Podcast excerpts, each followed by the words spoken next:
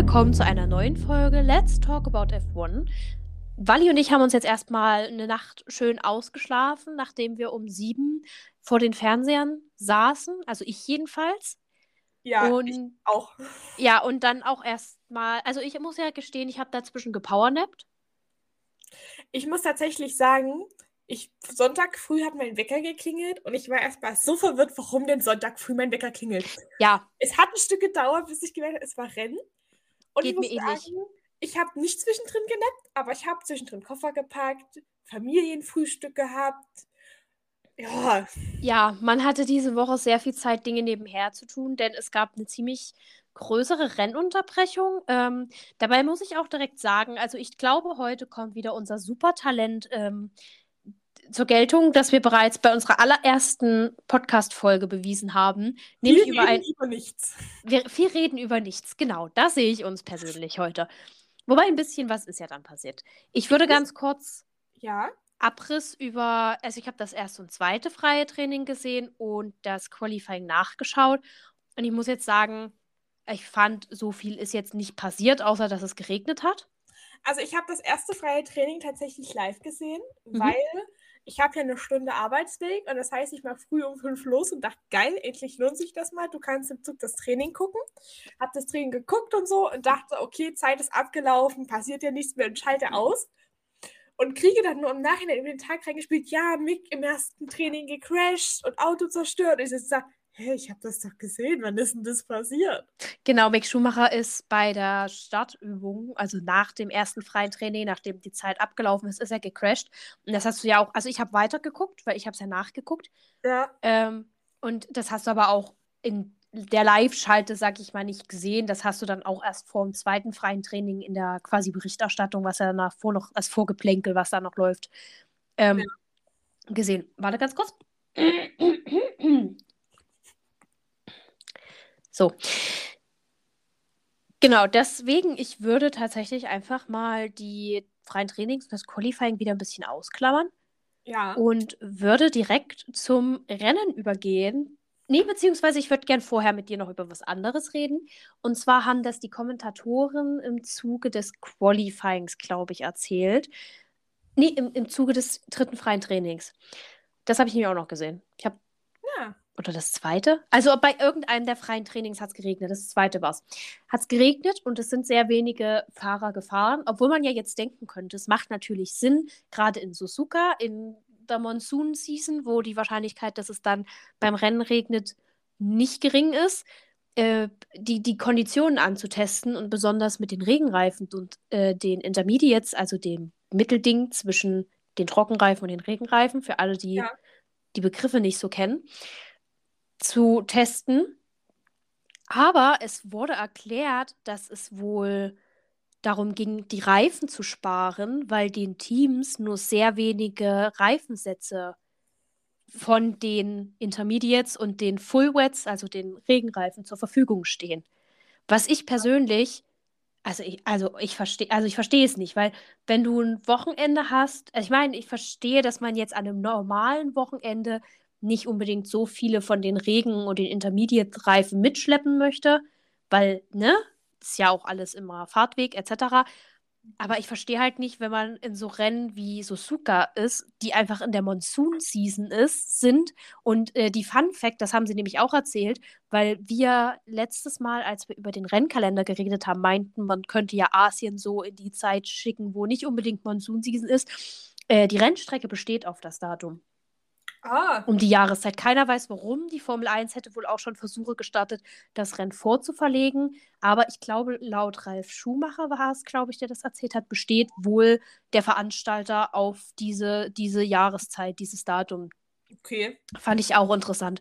Jedenfalls verstehe ich nicht, warum bei solchen Rennen, bei denen einfach es eine viel höhere Regenwahrscheinlichkeit gibt, einfach durch die Gegebenheiten, äh, da nicht mehr Reifensätze zur Verfügung gestellt werden. Also für jedes Team gleich natürlich, aber dass man eben auch in den Trainings unter Regenbedingungen besser trainieren kann, damit es eventuell dann im Rennen weniger Unfälle gibt, weil die Fahrer sich mehr auf den Regen einstellen können. Ja, also ich glaube, das haben Sie schon mal in einem anderen Vorbericht, habe ich ja zumindest mal so eine Erklärung, also Erklärung ist auch falsch gesagt, aber eine Erklärung zu diesem ganzen Reifprozedere. Es ist ja so, dass in den, also am Anfang der Saison wird ja geguckt, wie viele Rennen sind das und wie viele Reifen müssen wir produzieren. Und mhm. es wird quasi ja schon am Anfang der Saison festgelegt, wer, welches Team wie viele Reifen kriegt, weil die, weil Pirelli ja auch die Streckenverhältnisse kennt und weiß, okay, da brauchen wir mehr Softs, da mehr Hard und dann ist das festgelegt und dann kriegt jedes Team gleich viele. Und vor allem, glaube ich, bei den Überseerennen, meinten sie mal, steht das schon ein halbes Jahr vorher fest und ein halbes Jahr vorher werden schon die Reifen dorthin versandt. Ja. Und dass das halt so zeitlich feststeht. Wobei man natürlich auch sagen kann, logisch gedacht, wir sind zum Monsunzeit da, es ist cleverer, dort mehr Regenreifen einzupacken. Naja, vor allem denke ich mir ja, es ist ja wohl kein Akt, du musst dir mal überlegen, es gibt, glaube ich, äh, bei den Trockenreifen pro Härtegrad drei Sets, wenn ich mich richtig erinnere. Das heißt, die haben quasi neun in Trockenreifen, ins, also nicht Reifen einzeln, ja. sondern ne, Sets im Gesamten und dann aber nur drei Sets Full Wet, drei Sets Intermediate. Also ich finde es einfach, ich meine, klar, okay, bei heißen Ländern wie jetzt Saudi-Arabien oder Bahrain, wo du eher mal einen Sandsturm hast als Regen, dass du da dann weniger Sets mitgibst, ist ja okay, aber dann schick doch einfach zwei oder drei Sets einfach mehr nach Asien. Ja. Besonders eben Japan, Singapur, wenn du die schon in die Monsunzeit legst. Also ist ja dämlich und das bringt ja. ja auch dem Team nichts, weißt du? Also es bringt dem Sport nichts, weil dann in den freien Trainings nichts gefahren werden kann und den Teams bringst nicht, weil die Fahrer sich nicht auf die Nassverhältnisse einstellen können. Also ich glaube auch, dass der Typ von Pirelli, dessen Name schon wieder entfallen ist. Mario Isola? Genau. Der hat auch mal erklärt in einem Interview, dass es quasi so ist, dass es halt festgelegt ist für die Rennen, mhm. weil sobald quasi die Reifen einmal mit einer Heizdecke in Berührung gekommen sind, nicht wieder für nächstes Rennen weiterverwendet werden dürfen. Ja. Weil damit ja die Qualität gemindert ist. Das ist jetzt zum Beispiel in der DTM ein bisschen anders, weil die ziehen ja die Reifen mhm. und quasi die Reifen, die einfach nur mit Heizdecke bedeckt wurden und nicht genutzt worden sind, wieder in den Topf kommen. Das mhm. quasi sein kann, dass du dadurch mal schlechtere Reifen hast. Das gibt es in der Formel 1 aber nicht. Das heißt, sobald ein Reifen an ein Team rausgegeben worden ist, ist er quasi vernichtet, sage ich mal. Ja. Und wird dann halt nur in die Fabrik zur Analyse zurückgeschickt. Und deswegen hat Mario Isola gesagt, dass es halt so streng getaktet sein muss, um halt Kosten zu sparen. Ja, aber da könnte man doch von Anfang der Saison einfach schon mal ein Set mehr mitgeben bei äh, Rennen mit hoher Regenwahrscheinlichkeit. Ja. Wie gesagt, wenn du zur Monsoon-Season in Asien bist, ist die Wahrscheinlichkeit von Regen und ob du jetzt ein Set mehr hast oder weniger, macht es dann auch nicht mehr fett. Also ist dann, glaube ich, auch für Pirelli nicht so ein krasses Kostending, dass es unmöglich zu stemmen wäre. Also ich fand die Regel irgendwie ein bisschen skurril. Ja. Ich finde es auch ein bisschen skurril, wie unflexibel das ist, dass man da nicht eben sagen kann, okay, wir haben ein paar in unserer Fabrik, Fab Fabrik auf der hohen Kante, dass wir im Notfall nochmal nachliefern können. Ja. Wenn es eben so ein Wochenende wie Suzuka ist. Also vielleicht haben sie das auch und machen es nur einfach nicht. Aber wäre ja eigentlich smart zu sagen, okay, wir stellen ein paar mehr her und wenn nicht, verwenden wir die dann nächste Saison. Ja, ich glaube, war es nicht sogar so, dass äh, für irgendeines der Trainings ein, ein Reifentest angesetzt war? Das weiß ich tatsächlich nicht. Also, wenn. Deswegen sogar ein längeres Rennen war? Das weiß ich tatsächlich, kann ich dir nicht mit Sicherheit sagen, könnte aber durchaus sein. Das zweite Freitraining, ich habe schon geguckt, das zweite Freitraining wurde um 30 Minuten verlängert. Mhm. Grund dafür ein Reifentest, Reifentest für Pirelli. Ja. Ich glaube, sie sollten da sogar Trockenreifen testen. Ja, das ging nicht, es hat geregnet. Das kann ich dir erzählen. Ja, also ja, es ist. Aufgrund der Wetterbedingungen wurde der Test aber kurzfristig abgesagt. Dennoch blieb die extra Zeit. Hm. Naja, also das, das Reifen, das die ist dann die nächste Frage, warum und wieso einen Reifentest ansetzt. Ja, vielleicht, naja, vielleicht, weil du halt, also der, das haben sie ja erklärt, dass der äh, Asphalt relativ rau ist, dass du ja. das tatsächlich vielleicht so auf extremen Bedingungen testen kannst. Ich meine, ich sag mal, Asien ist ja normalerweise auch relativ warm jetzt nicht brütende Hitze wie irgendwo, ne? Aber doch relativ warm. Also könnte ich mir schon vorstellen, dass sich da ein Reifentest eigentlich ganz clever anhört.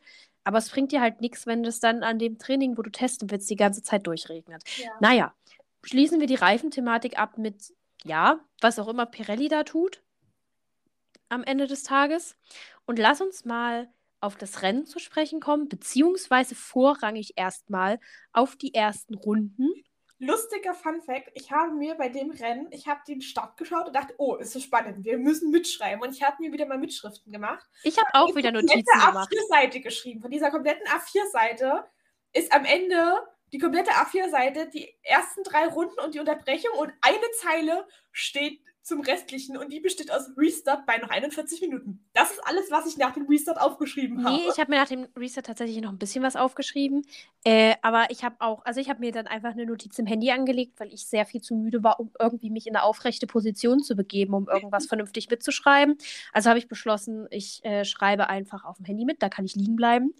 Wie gesagt, ich bin auch, habe das Bett nicht verlassen, deswegen ich konnte in der Rennenunterbrechung sehr gut powernappen. Sehr gut. Und habe dann meinen Wecker immer so auf 15 Minuten gestellt. Und das, als er dann geklingelt hat, ging es genau weiter nach einer Weile. Also nach schon ein paar Mal Powernappen. Das klingt uns... 24 Stunden Rennen. ja, ja, genau so habe ich mich auch ein bisschen gefühlt. Fangen wir an. Und zwar die erste Notiz, die ich habe, ist, dass Carlos Sainz eingeschlagen ist. Also. Ich habe sogar noch eine davor. Zwei dann, davor.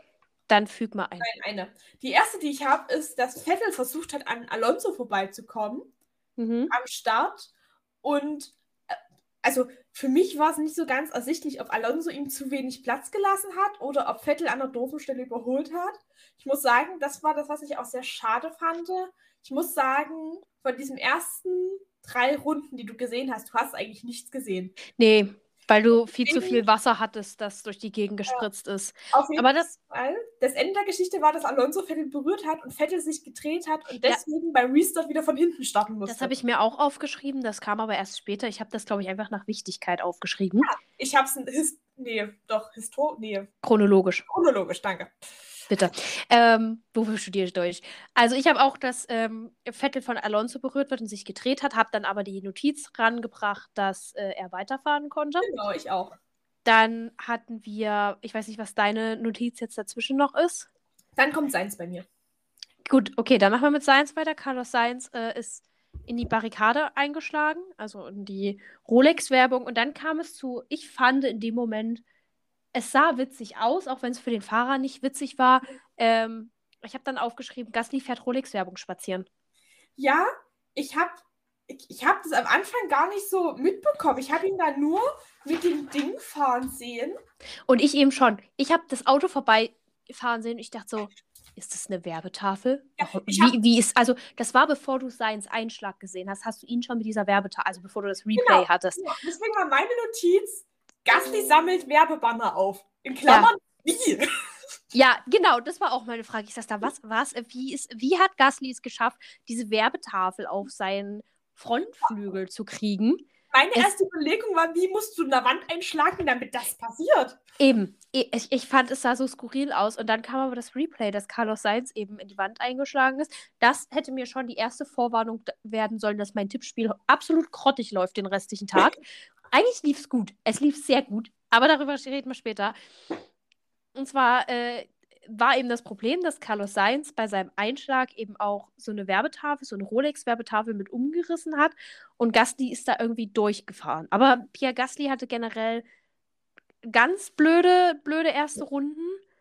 Auch eine ganz blöde äh, Safety-Car-Phase. Darüber würde ich dann später reden. Ich habe mir dann noch äh, notiert, dass äh, Alex Albon im Kiesbett gelandet ist und ebenfalls ausgefallen ist. Erneut ein technischer Fehler bei Williams. Ja, also wenn ich das richtig habe, also sie meinten nur zwischendrin mal Getriebeschaden. Williams hat dann aber gemeint, das war irgendwas anderes. Ja. Aber er hatte auf jeden Fall den technischen Defekt. Vor allem war ich am Anfang verwirrt. Sie haben am Anfang im Kommentar gesagt, das ist Latifi. Ich war auch erst, ich dachte so, ach, Latifi hat sich wieder entschieden, ein Problem für jeden zu werden. Aber ähm, Nee, es war Alex Albon, der einen technischen Fehler hatte. Mal wieder, das häuft sich gerade ein bisschen bei Williams und ich weiß nicht, ob es vielleicht auch einfach daran liegt, dass wir am Ende der Saison sind und die Engine jetzt einfach so langsam nachlässt. Hm. Aber äh, war schade natürlich, weil für Alex Albon, wie gesagt, auch wieder Asienrennen. Ne, ist natürlich immer ein bisschen bitter, wenn man, also er vertritt ja Thailand und ich meine, wir haben jetzt kein Thailand-Rennen, deswegen ich glaube, Asien ist trotzdem immer so ein bisschen was Heimisches. Ja. Ja, lief leider gar nicht. Und dann hatten wir ähm, zuletzt noch Quan Yusu, der querstand. Da habe ich mir allerdings nicht anmarkiert, ob der weiterfahren konnte, aber ich glaube, der ist ausgeschieden. Wer? Quan Yusu? Also ich habe geschrieben, dreht sich auch, aber fährt weiter. Aber ich weiß nicht, ob er am Ende auch ins Ziel gekommen ist oder ob er dann in der, also er ist auf jeden Fall in die Box wieder gefahren.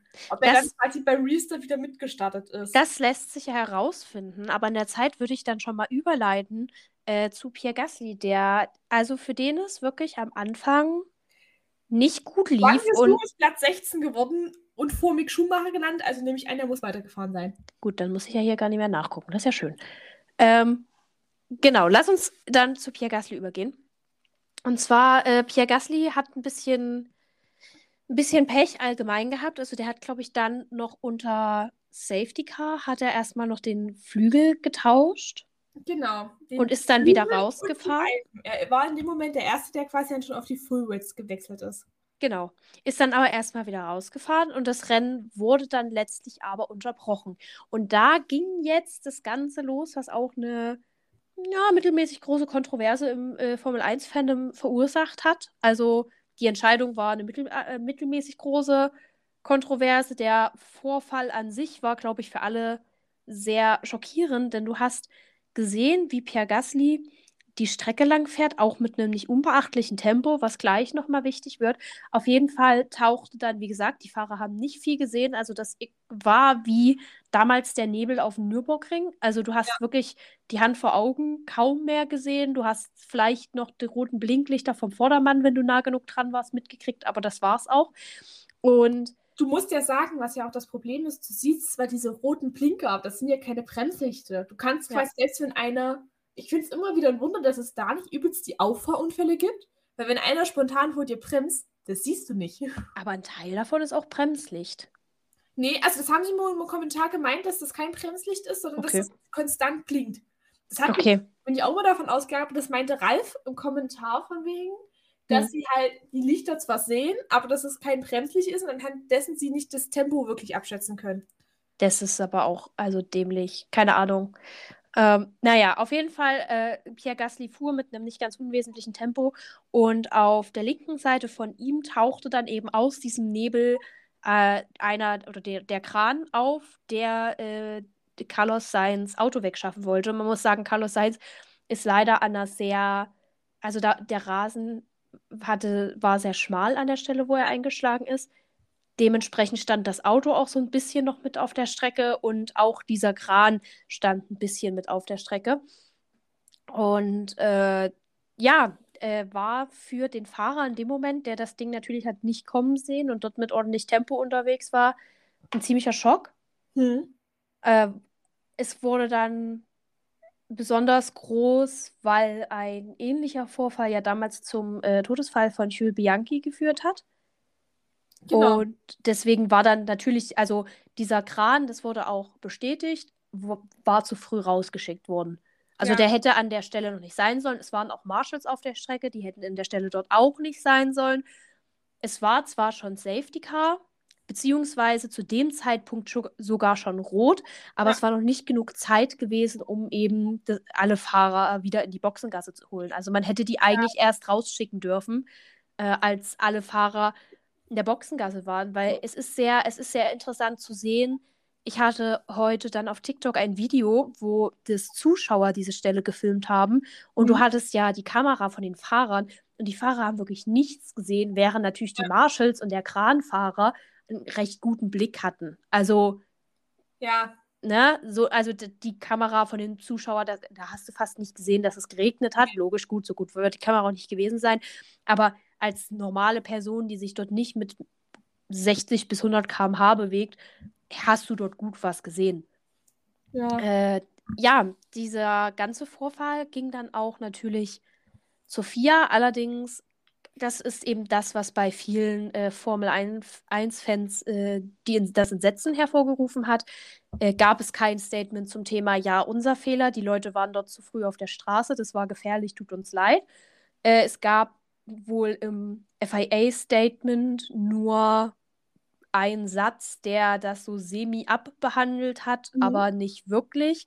Also es hat den Fans nicht genügt, die eben, wie gesagt, das im Kopf direkt sehr mit diesem Unfall, diesem tödlichen Unfall damals verknüpft haben. Auch Pierre war gerade über die Rennunterbrechung sichtlich aufgebracht. Also du Ja. hast es im Radio gehört, du hast es gesehen. Er hat auch mehrfach gesagt, das hätte mich töten können.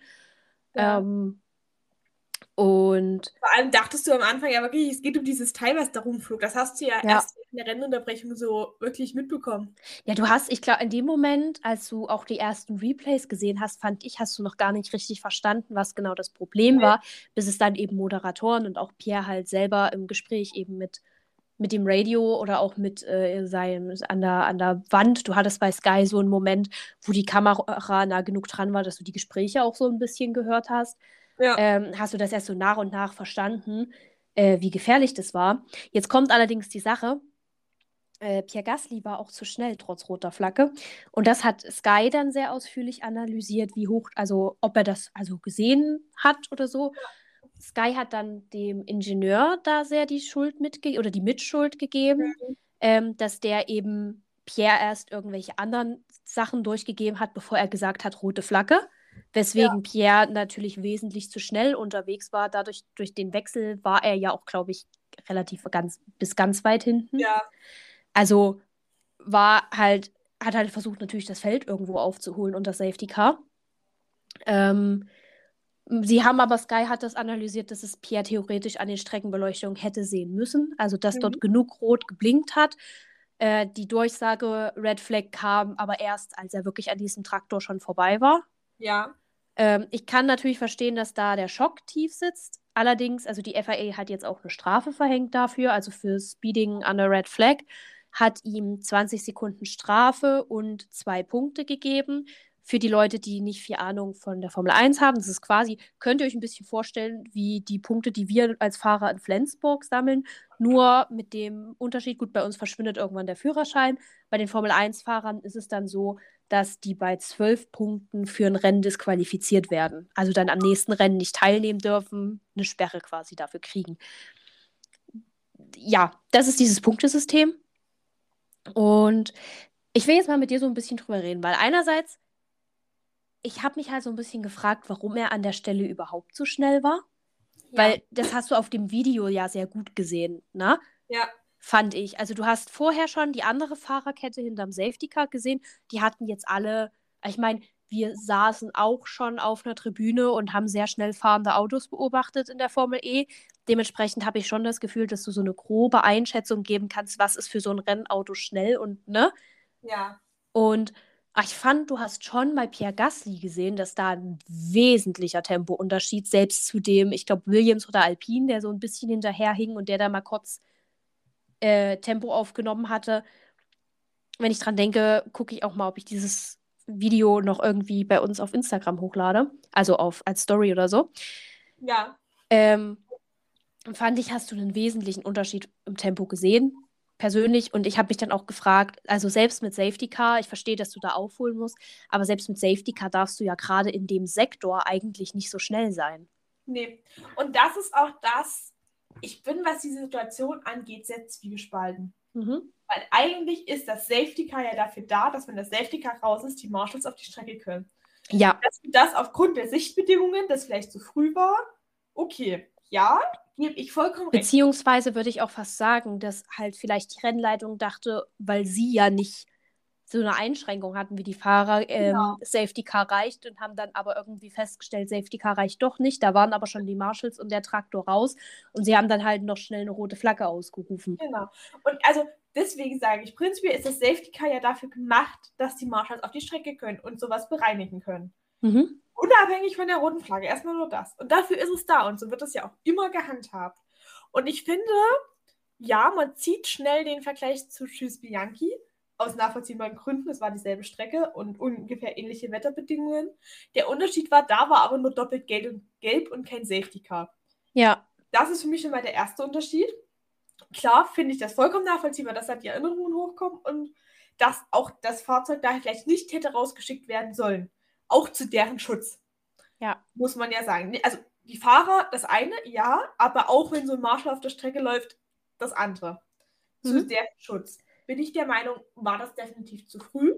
Aber es war jetzt kein, also die waren dort nicht unerlaubterweise, weil das Safety Nee. Car war draußen. Ja. Und ich sag, Pierre Gasly ist am Ende 250 km/h gefahren. Ja. Und das selbst für einen Safety Car nicht. Unabhängig von der roten Flagge. Selbst wenn wir sagen, der hat ihn nicht gesehen, sind für eine, für eine Safety Car Phase 250 km/h zu schnell. Ja. Weil du musst bei einer Safety Car Phase immer damit rechnen, dass irgendwo ein Marshall auf der Strecke ist. Weil es, beziehungsweise, dass dir auch ein Auto auf der Straße steht. Vor Ja, dir. Es genau. gibt ja einen Grund, warum der Safety Car draußen ist. Genau. Und da bin ich der Meinung, ist, ich finde auch die Strafe für Gasly vollkommen gerechtfertigt, also, weil es ist faktisch zu schnell gewesen. ja, genau. da- Also ich würde Ja, würd mich, ich würde mich dir da sogar uneingeschränkt ein, an, anschließen. Äh, ich fand auch, also ich fand halt, natürlich ist es für Pierre ein Schock. So, und natürlich kriegt man direkt Verbindungen mit äh, Jules Bianchi irgendwo und das lädt halt diese ganze Situation noch sehr viel emotionaler auf. Ich glaube, jeder von uns hätte automatisch Romain Grosjean im Kopf, wenn der irgendwie ein Auto brennen sehen würde. Ja. So.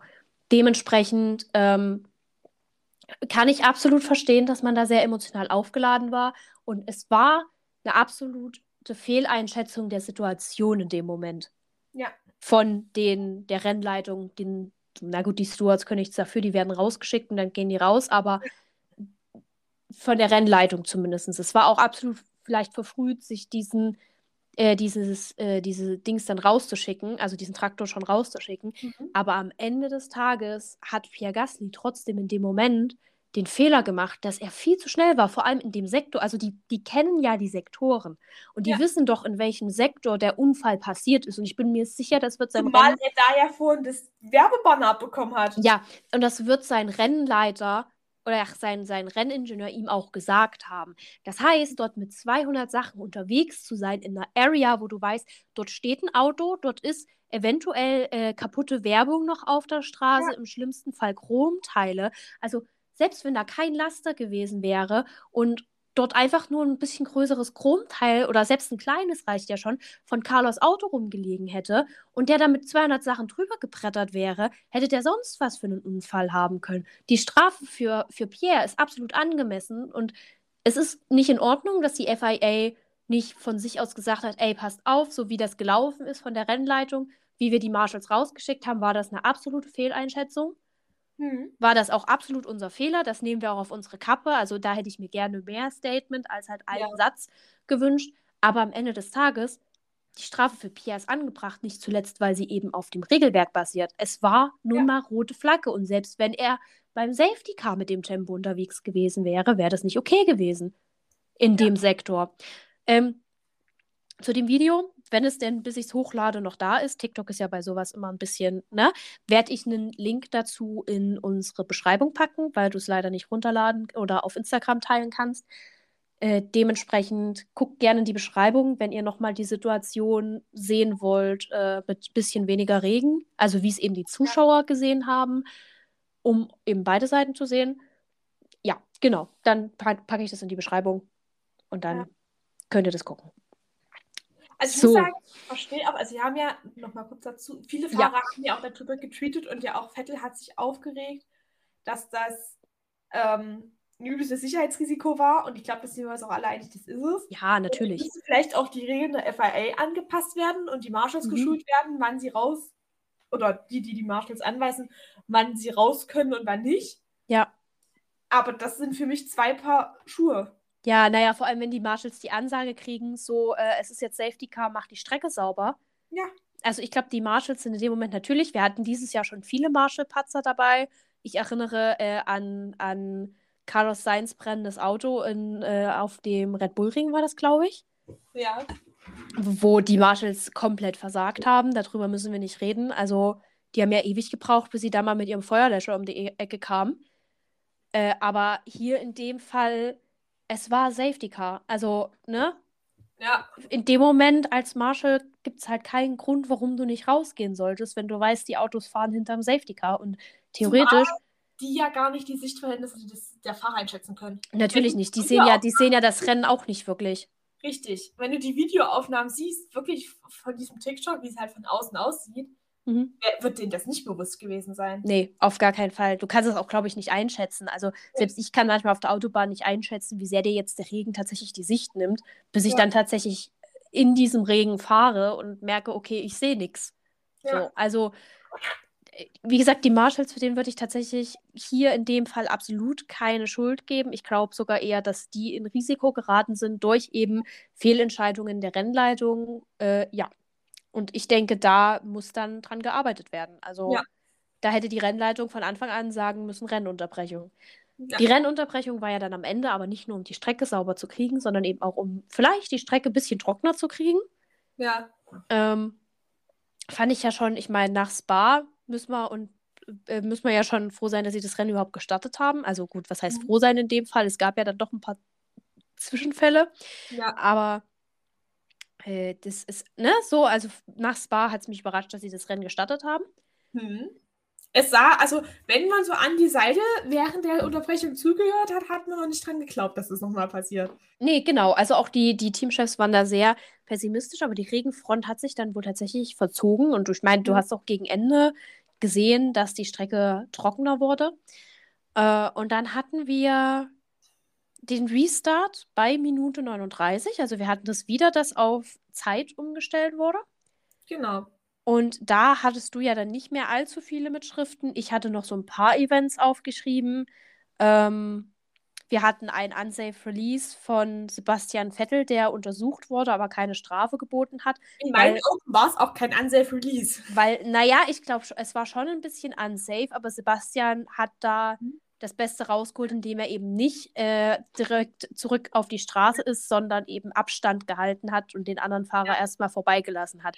Also ich denke, dass es hier Sebastian ein bisschen rumgerissen hat, dass es keine Strafe gab. Aber aus meinen Augen sah es wirklich so, ich glaube, das war Latifi, der hinter ihm war. Ja, Und für mich sah es wirklich so aus, als wären die einfach zeitgleich losgefahren. ja, das kann durchaus sein, aber ich, ich muss sagen, dass es dort keine Strafe gab, würde ich Ja. tatsächlich sehr viel Sebastian Vettel zurechnen, weil er sehr, sehr vernünftig in dem Moment reagiert hat. Stimmt.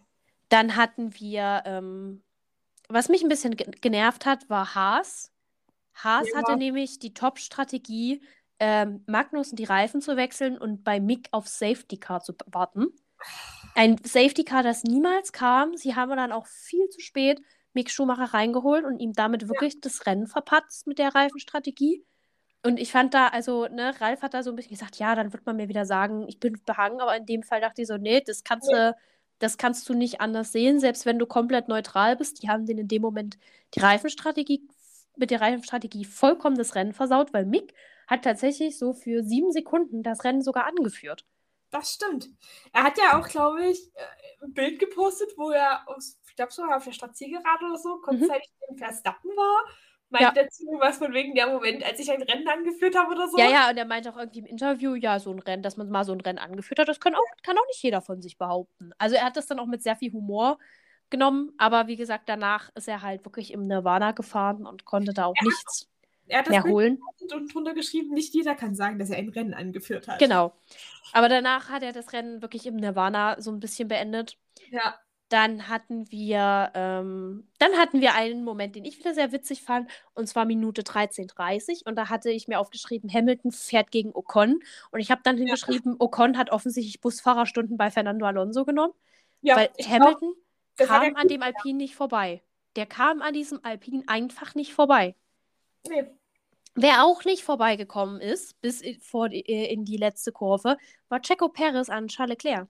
Ja, Charles Leclerc war auf Platz 2, eigentlich ganz souveränes Rennen soweit und musste sich dann so die letzten paar Minuten und die letzten zwei Runden gegen Checo behaupten. Und Checo hat wirklich sein Bestes gegeben, aber Charles hat wirklich verteidigt, also auch zum Teil sehr, sehr risikoreich an so ein, zwei Stellen, aber ging immer gut am Ende des Tages bis zur letzten Kurve, weil Charles Leclerc macht einen Fehler und musste Platz 2 danach abgeben. Und damit würde ich in eine der größten, der anderen großen Kontroversen dieses Wochenende äh, überleiten. Und zwar, Max Verstappen ist Weltmeister.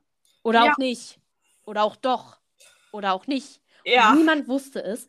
Denn erstmal ging es um das Thema, gibt es für dieses Rennen volle Punkte? Denn es gab ja eine sehr lange Rennunterbrechung.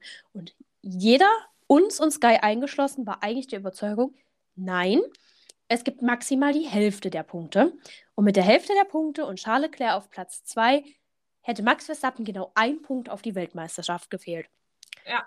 Jetzt aber wurde Charles Leclerc Platz 2 aberkannt. Er ist auf Platz 3 gerutscht und äh, Sergio Perez ist hochgerutscht. Und es gab volle Punktzahl. Warum? Also kommen wir gleich drauf. Damit aber äh, war Max Verstappen plötzlich Weltmeister und keiner konnte so richtig glauben und vor allem Max nicht. Also der war komplett verwirrt. Der hat dann im in Siegerinterview hat ihn dann gesagt, jemand so richtig schön unemotional, ach ja, Max, du bist übrigens jetzt Weltmeister. Und ja. alle waren so, was? Das ist, also das ist die uneuphorischste Art, Weltmeister zu werden überhaupt.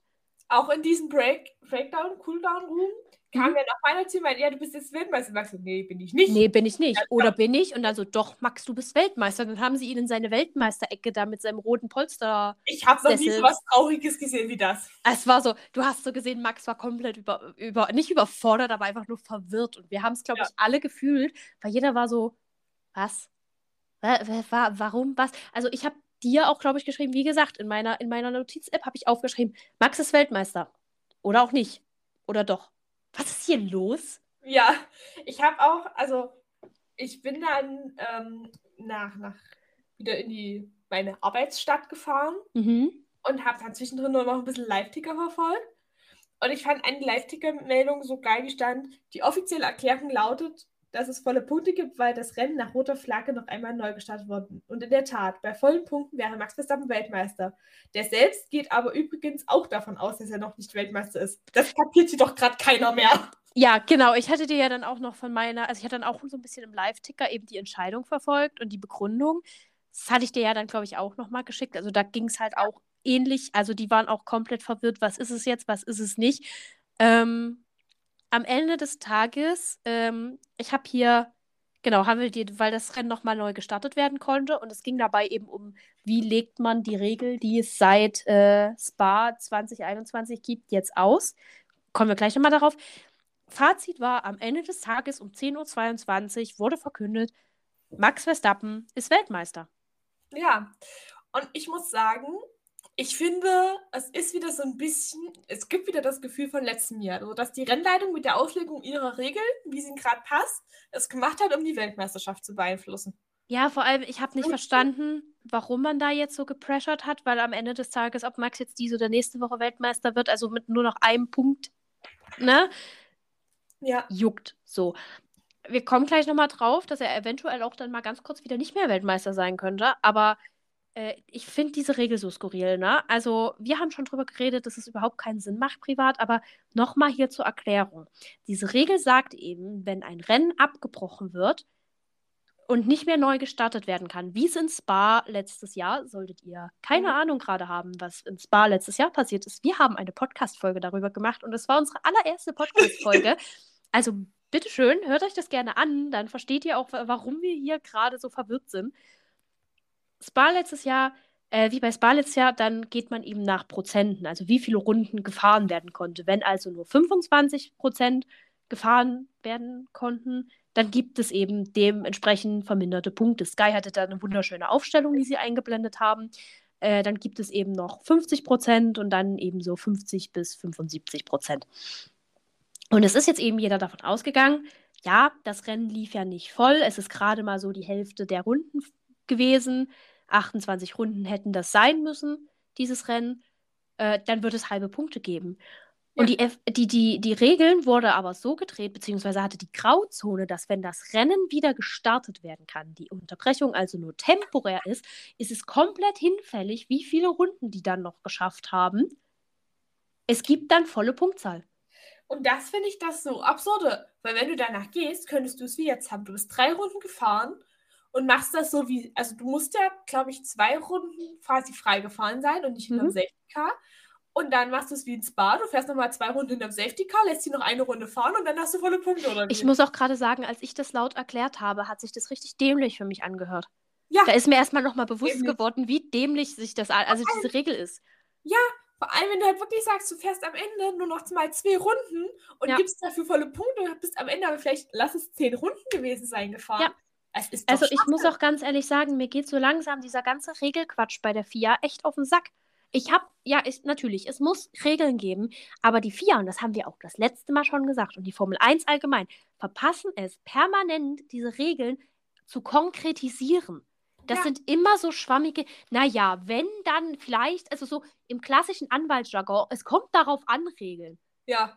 Und es ist kacke, es ist nervig, weil du dann wieder solche Sachen hast wie die Weltmeisterschaft, wo du dich kaum bis, also ich habe kein bisschen Euphorie gef gefühlt, dass Max Weltmeister ist und ich, Das ich hast also du bei Max ja auch gemerkt. Ja, Max er hat und auch wenig Euphorie Freundin wurde gefühlt. gefragt, so, ja, was macht ihr jetzt? Ja, wir gehen nach Hause. ja, so, so, ne, also ich habe es nicht verstanden. Es hat, es war absolut antiklimaktisch, es hat gar keinen Sinn gemacht. Äh, warum? Warum? Und warum fängt man nicht, oder warum überarbeitet man nicht endlich mal dieses Regelwerk vernünftig? Sondern hat, also wir hatten ja Singapur letzte Woche schon irgend so eine Sache, wo es um die Regeln ging und äh, jetzt wieder so eine Sache, wo wir über irgendwelche Regeln diskutieren müssen. Ich habe keinen Bock mehr. Warum muss ich alle zehn Minuten über irgendwelche schwammig formulierten Regeln diskutieren? Ja. So, und ich habe auch keinen Bock, mir jetzt schon wieder anzuhören. Jeder hat Max wieder die Weltmeisterschaft geschenkt bekommen. Nein. Ja, es ist aber halt, also, ich Also ja, in dem Kontext verstehe ich die Genau. Diskussion, aber nein, er hat sie sich trotzdem vorher schon erarbeitet gehabt. Und ich muss auch sagen, es ist halt wieder gefühlt sowas wie, ja, die FAA dreht das so, wie sie ihnen gefällt. Und das Es war ist halt so langweilig, es, es, war, gab viele Rennunterbrechungen, war ein langweiliges Rennen, wir müssen den Fans noch irgendwas bieten. Ja, komm, dann lass uns den jetzt zum Weltmeister machen. Und um das gleich abzuschließen, weil das gerade aktuell dies äh, heute geworden ist, kommen wir nochmal zu dem Thema äh, FIA und Regeln. Die FIA stellt Regeln auf, für die sie keine Konsequenzen hat. Ein Beispiel dafür haben wir letzte Woche schon erklärt, das ist der sogenannte Budget Cap, also eine Deckelung des Budgets, dass die Teams nur noch so und so viel Budget verwenden dürfen für so die ganzen größeren Angestellten, also die Fahrer sind ja ausgenommen und ich glaube, so die ganz teuren Angestellten sind auch die ausgenommen, Fahrer aber die und die Top Entwicklung. drei bezahlten Mitarbeiter des Ja. Aber so besonders die Entwicklung etc. Und Red Bull wurde ja vorgeworfen, dass sie diesen Budget Gap überschritten haben. Haben sie auch, hat die FIA heute bestätigt. Ein Urteil an sich steht allerdings noch aus. Also das Verfahren geht jetzt erst richtig los. Ähm, dann, haben, ha- dann gibt es noch irgendwie Verfahrensfehler darin für auch die anderen, also alle anderen Teams haben das Budget Gap eingehalten, Ja. aber es gibt noch irgendwelche anderen Verfahren, die die dabei Also- leisten müssen und da gab es wohl auch wieder Wischereien. Naja, ich glaube, es war so, dass du quasi als Nachweis für das Budget Cap quasi wie eine Rechnungslegung machen musst. Und Mhm. ich kann mir vorstellen, dass die quasi zu spät eingehalten worden ist oder da irgendwo ein Kreuzchen auf dem Formular vergessen worden ist oder so. Okay. Ja, es gibt auf jeden Fall bei, es gibt bei kann. drei anderen Teams wohl noch irgendwelche bürokratischen Fehler, die eventuell noch mal ein bisschen Ärger bringen können, darunter äh, Williams und Aston Martin. Aber das ist jetzt mal nebensächlich, denn ähm, Red Bull hat die Obergrenze überschritten. Allerdings räumt die FIA ein, ist es eine meine Overspend Breach, also nur eine kleine Übertretung, was bedeutet, dass es unter 5% ist. Ähm, Was auch und immer damit- das heißt. ja, das, ne, aber damit sind wohl eine, ein WM-Ausschluss und eine Rennsperre schon mal Ja. vom Tisch. Das heißt, äh, Max Verstappen wird, selbst wenn er noch ein paar Weltmeisterschaftspunkte aberkannt bekommt, als Nachteilsaus äh, Vorteilsausgleich, so Ja. in dem Fall, die Wahrscheinlichkeit, dass er am Ende des Tages trotzdem Weltmeister wird, weil er die einfach wieder reinfahren wird, ist da. Er kann nicht disqualifiziert werden. Er kann nicht schon mal nicht ausgeschlossen werden von dieser WM. Und er auch nicht von der letzten. Und Ja. auch nicht von der nächsten. So, damit Obwohl das es ja, Thema. wenn ich das richtig verstanden habe, das Thema ja erstmal nur um die letzte Saison gibt. Hm. Und es hieß, dass aber sie jetzt diese Saison schon wieder das Budget Cap überschritten hätten. Ach, ich weiß doch auch nicht, was Red Bull macht, ganz ehrlich. Aber äh, auch da wieder keine wirklichen Konsequenzen vorher festgesetzt, außer so Sachen wie, ja, äh, WM-Ausschluss und Disqualifikation. Okay, das konnten wir uns alle denken. Aber ich habe keinen Bock mehr. Ich habe keinen Bock mehr die ganze Zeit. Weißt du, Regeln, die über die vier Regeln zu reden, ist für mich das diesjährige Track Limits. Ja, es ist, es ist auch, also meistens sind die Rahmen klar definiert, zumindest. Ja. Also was ist eine Budgetobergrenze und wo liegt die? Aber ich weiß es nicht, ob man nicht damit gerechnet hat, dass die jemand überschreitet.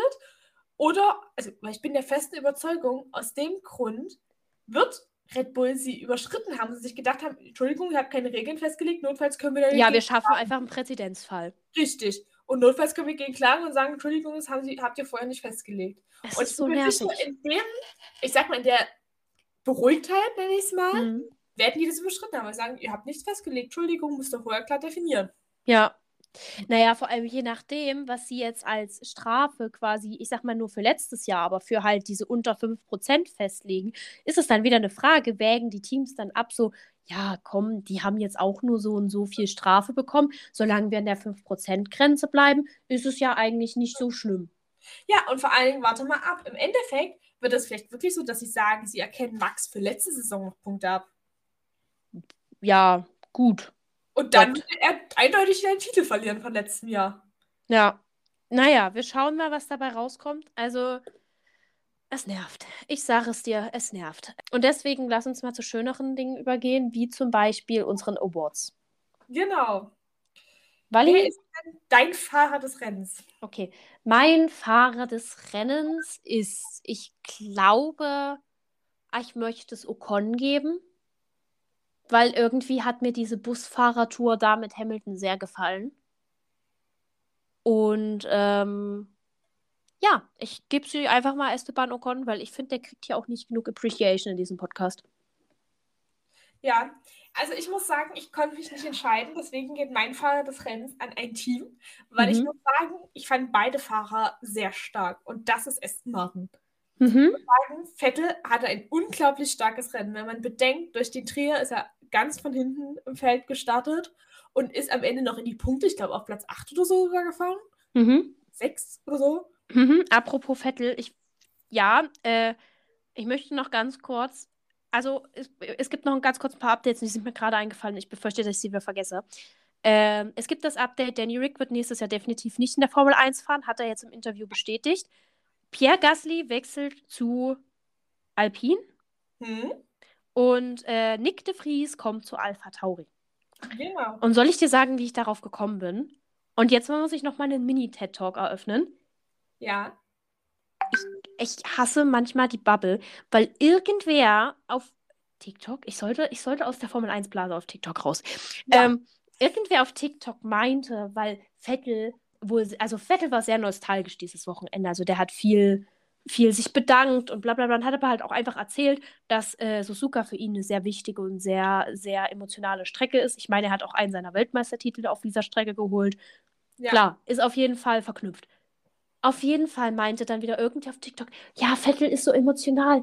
Was ist, wenn er schon jetzt retired nach diesem Rennen und deswegen so emotional ist? Und so, wisst ihr, Sigmund Freud hat mal so schön gesagt, manchmal ist eine Pfeife auch einfach nur eine Pfeife.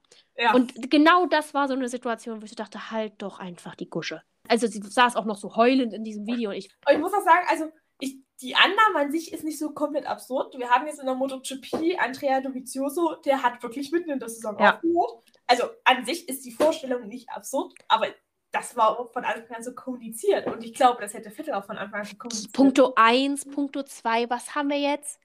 Wir haben noch vier Rennen. Jetzt macht es das auch. Ja, wir haben jetzt noch ähm, USA, Mexiko, Brasilien und Abu Dhabi. Also jetzt, jetzt zu retiren, vier Rennen vor Schluss. Also dann müsste entweder wirklich das Team gesagt haben, wir möchten da jetzt schon Alonso reinsetzen als Nachfolgefahrer, was keinen Sinn machen würde. Ja, dann weil dann Alpine ja schon Gasly holen. Ja, genau. Oder da irgendwo einen Ersatzfahrer reinkriegen. So, was, was Bullshit wäre, so was die auch vertraglich nicht, nicht mitmachen würden. Da, also, und warum? Warum sollten sie? Also so, und warum sollte Vettel jetzt vier Rennen vor Schluss aufhören? So, erstmal, es ist doch dann unbefriedigend. Also wenn, dann fährst du die Saison zu Ende und gut ist. So. Und ja. also ich saß wirklich da und ich dachte mir so, also ganz ehrlich, man, manchmal verstehe ich es. Ja. Manchmal verstehe ich die Fans, die äh, Drive to Survive Fan brüllen. Das, was trotzdem nicht in Ordnung ist. Ich befürworte diese Fans nicht, aber manchmal habe ich so ein ganz bisschen Verständnis, wenn ich mir so einen unfundierten Bullshit anhöre. Ja. Also, als ob die Person noch, sich noch nie wirklich mit dem Fahrer oder dem Sport beschäftigt hat, aber Hauptsache emotionale Keule rausgeholt. So, Bali wäre ein Verlierer des Rennens. Ich habe noch einen zweiten Fahrer des Rennens. Achso, du hast noch einen zweiten Fahrer. Gut, okay, genau. dann bedanke ich mich an dieser Stelle, dass ihr bei meinem TED-Talk wart und ich übergebe das Wort wieder an Wally. genau, ich habe gesagt, Essen warten, weil ich muss auch sagen, ich weiß nicht, ob du das so mitbekommen hast, aber der Start von Stroll. Der war gut, ja. So was Geiles habe ich schon lange nicht mehr gesehen, was Start angeht. Ja. Der hat ja sich so am Rand da vorbeigesneakt. Also ich muss sagen, und da wir haben jetzt viel über Lance Stroll ge ge geschimpft, sage ich mal, die letzten ja. Ja. Rennen. Ja. Aber ich finde, dieses Rennen hat er gezeigt, warum er in der Formel 1 fährt. Ob wir vor Ende des Jahres nochmal Nicolas Latifi den Fahrer des, des Rennens geben werden, weil wir über den auch so viel geschimpft haben. Er hätte es dieses Wochenende verdient. Er hat Punkte geholt. Das, also ganz ehrlich, der Balken ist mir zu niedrig, um ihn zu nehmen. Also, sorry. Latifi? Ja, selbst für Latifi ist mir das zu niedrig. Bei einem Regenrennen mit Unterbrechung, wo sowieso alles chaotisch war. Wobei er hat sich gut im Mittelfeld gehalten. Muss man ja. tatsächlich anerkennen, er hat sich da gut gehalten. Er hat zwar den kompletten, kompletten Rest des Mittelfelds vollkommen aufgehalten, aber er hat auch keinen an sich vorbeigelassen. Gut, vielleicht müssen wir ihn doch loben. Er kriegt zwar für mich nicht den Fahrer des Rennens. Und ich finde, wenn du zwei Fahrer des Rennens hast, auch wenn sie aus dem gleichen Team sind, möchte ich äh, einen Fahrer des Rennens auch Charles Leclerc für seine Verteidigungsaktion gegen Checo Perez äh, geben weil das war schon an manchen Stellen echt knapp. Ja. Und ich möchte mich gleich anschließen. Charles Leclerc kriegt nämlich auch meinen Verlierer des Rennens. Erstmal hat er mir mein komplettes Tippspiel verrammelt. Mit, seinen blöden, mit seiner blöden Aktion in der letzten Kurve. Und zweitens ist das genau, sind das genau diese Fehler, über die wir seit Anfang der Saison schimpfen. Und wenn sein Team den Fehler nicht macht, das ist nicht mal mehr Pech gewesen. Das war einfach nur Charles Leclerc hat einen Fehler gemacht. Ja. So, er hatte Chancen auf den Platz 2. Er hatte Chancen, Max nochmal die Weltmeisterschaft für ein Rennen hinauszuzögern. Nee. Es tut mir leid, aber nee. Mein Verlierer des Rennens ist der Ingenieur von Mick. Ja. Also für die Aktion, ja. die er das gemacht hat. Ja, agree. Also stimme ich absolut zu. Das war auch nicht okay. Ja. Dann haben wir noch unseren Pechvogel. Wer ist der Pechvogel? Ist es Pierre Gasly. Auch ja. wenn er selber viel falsch gemacht hat, wirklich beim besten Willen hätte er nicht so schnell fahren sollen. Aber auch die Aktion mit diesem Werbebanner und alles in allem. Ich verstehe, warum er sich so aufgeregt und so emotional ja. angepasst war. Deswegen ist es mein Pechvogel würde ich mich einfach mit dranhängen, allein aus Ermangelung, dass ich, dass mir jetzt kein besserer einfallen würde. also ja, das war auch wirklich, also auch sich so zu erschrecken, ich glaube, äh, möchtest du eigentlich vermeiden, wenn du in ja. so einem Auto bei dem Tempo sitzt. Ganz davon abgesehen, dass es zu schnell war. Gut. Dann kommen wir noch zu unserer aller, allerliebsten Lieblingskategorie. Helme. Und zwar äh, Let's Talk About Helme. Beziehungsweise, wie ich schon im Vorhinein gesagt habe, let's talk about Kirschblütendesigns. Ja, aber, und äh, einfach nur, um dir jetzt die Überleitung zu versauen, lass uns mit Lewis Hamilton anfangen. Okay, das ist einer der drei, die keins haben. Mhm. Äh, Lewis Hamilton hatte eine Kollaboration mit einem äh, japanischen Künstler, so ja. wie ich das verstanden habe. Ähm, dessen Name ist Takashi Pom. Ja. Takashi Murakami ist, äh, Takashi Pom heißt auf Instagram. Also wenn ihr das Bedürfnis habt, ihm zu folgen, tut dies. Ähm, ja, es ist äh, bunt. Es sind so eine Blume mit so einem Smiley drin. Also ich glaube, die habe ich auch schon mehrfach so gesehen, so popkulturell. Mhm. Also es war mir jetzt kein unbekanntes Symbol. Louis hatte, hatte dann auch im Paddock eine Jacke mit dem, äh, mit diesem Design drauf an. Gut, ich habe jetzt keine wirklich emotionale Verbindung zu dem Künstler, aber die, der Helm war farbenfroh, es hat irgendwie zu Japan gepasst. Ich würde dem eine 8 von 10 geben. Für mich ist es eine 9 von 10. Es ist so ein richtig, wenn ich das anschaue, kriege ich gute Laune. Ja. Das ist so ein richtiges Feel-Good-Design. Ja, auf jeden Fall. Dann lass uns mal über ein Design reden, das mich nicht so gut hat fehlen lassen. Und das ist nämlich George Russell. Ich verstehe es nicht. Also ich ich finde es auch langweilig. Ich also auch. da hätte er lieber sein Türkis behalten sollen. Da hätte er bei dir Wenn wenigstens Punkte für die hübsche Farbe bekommen. Vor allem, ich habe nicht eine Erklärung dazu gesehen. Ich verstehe dieses Design nicht. Und ich nehme mich auch nicht. Es ist einfach nur ein dunkelblaues Design mit mehreren so. Es sieht aus wie so diese Zeichen, diese Zeichensachen, wo du diese mini kleinen Kreuze hast. Ja. Oder diese Journals, weißt du, wo du dann so keine blanken Seiten hast, aber so kleine Kreuze, um halt Zeilen und Kästen zu schaffen. Ja. Also, ich habe es nicht verstanden. Es ist äh, eins von zehn. Ein Punkt for effort, I guess. Ja, für mich sind es drei. Ich finde es jetzt nicht hässlich. Ich finde es halt aussagelos. Also ja. so ein, ein Punkt, weil es ein Special Design ist, aber komplett der Rest Abzug, weil ich es nicht verstehe und ich es auch nicht. Also weißt du, manche Designs verstehst du nicht, aber sie sind halt schön, weißt du? Ja. Und das verstehe ich nicht und ich finde es jetzt auch nicht krass. Ja. Ich finde es auch nicht krass, aber wie gesagt, ich finde es nicht hässlich, deswegen gibt es für mich drei Punkte. Ja. Es geht dann immer nach dem Motto. Ja, Dann machen wir weiter mit einem der äh, Kirschblütendesigns, und zwar Alex Albon. Und ich finde, Ja. Alex Albon Helm sieht aus, als will er dir äh, Schokolade verkaufen. Das könnte legit ähm, auf so einem, also dieses Design könnte so auf diesen Poki-Sticks drauf sein. Nein, oder so eine Rittersport Sonderedition. Ja, oder KitKat. KitKat Kirschblüte. Oh, KitKat ja, Erdbeere. ja. Irgendwie sowas. Ich bin mir sogar Ja. sicher, dass von dem rosanen KitKat die Verpackung gar nicht mal so unähnlich aussieht. Ich hatte ja immer mal so die japanischen Sachen, ne? Ja, Es ist aber hübsch, auf jeden Fall. ja. Ich auch. Also, ich würde dem eine 9 von 10 geben. ja, ich würde ihm eine 8 von 10 geben. Ja. Dann haben wir Valtteri Bottas. Eins meiner absoluten Lieblingsdesigns. Ja, ich finde dieses auch, ich finde das so schön. Ähm, und es ist halt wirklich, ja, also es ist wie so, wie so Neonschilder gehalten. Also es sind so ganz viele kleine Symbole mit so einem Neonlichtereffekt drauf. Und aber halt wirklich alle sehr an die japanische, asiatische Kultur angelegt. Und ich muss ehrlich sagen, das ist mein Lieblingshelm. Es ist für mich eine 10 von 10. Es ist nicht, nicht, also ne- nicht mein einziger Lieblingshelm, aber einer meiner Lieblingshelme. Dem schließe ich mich an. Für mich ist das auch eine 10 von 10. Und ich finde es immer richtig schön. Ähm, Valtteri Bottas Helme werden ja alle von seiner Freundin designt. Ach, finde ich toll, die zwei, ne? Ja, die sind putzig. Dann kommen wir zu meinem anderen. kurzer Einschub. Hast du das Video gesehen von Bottas? Es haben es ja mehrere Fahrer so gepostet, wie sie sich auf die asiatischen Länder vorbereiten und die Klimazone. Wo er in der Sauna Carlos saß. Sainz, ja, und Carlos Sainz irgend so ein Hitzeding Rad fährt und Mhm. Bottas so ein Bild aus seiner Sauna postet. Ich warte auf den Tag, an dem sich Walter Bottas OnlyFans macht, nur um uns mehr Hintern und äh, Saunabilder zu schenken. Ich, ich halte es nicht mehr für unwahrscheinlich. Ich auch nicht, aber ich glaube, er spendet dann das, was dabei Ja, rauskommt. natürlich. so wie bei, wie bei seinem Poster. Ja. So, dann kommen wir jetzt zu meinem anderen Lieblingshelmdesign. Und das ist Mick Schumacher. Ja. Und zwar Mick hat ja Anfang der Woche ähm, ein Bild mit einem ganz weißen Helm gepostet, also mit einem leeren.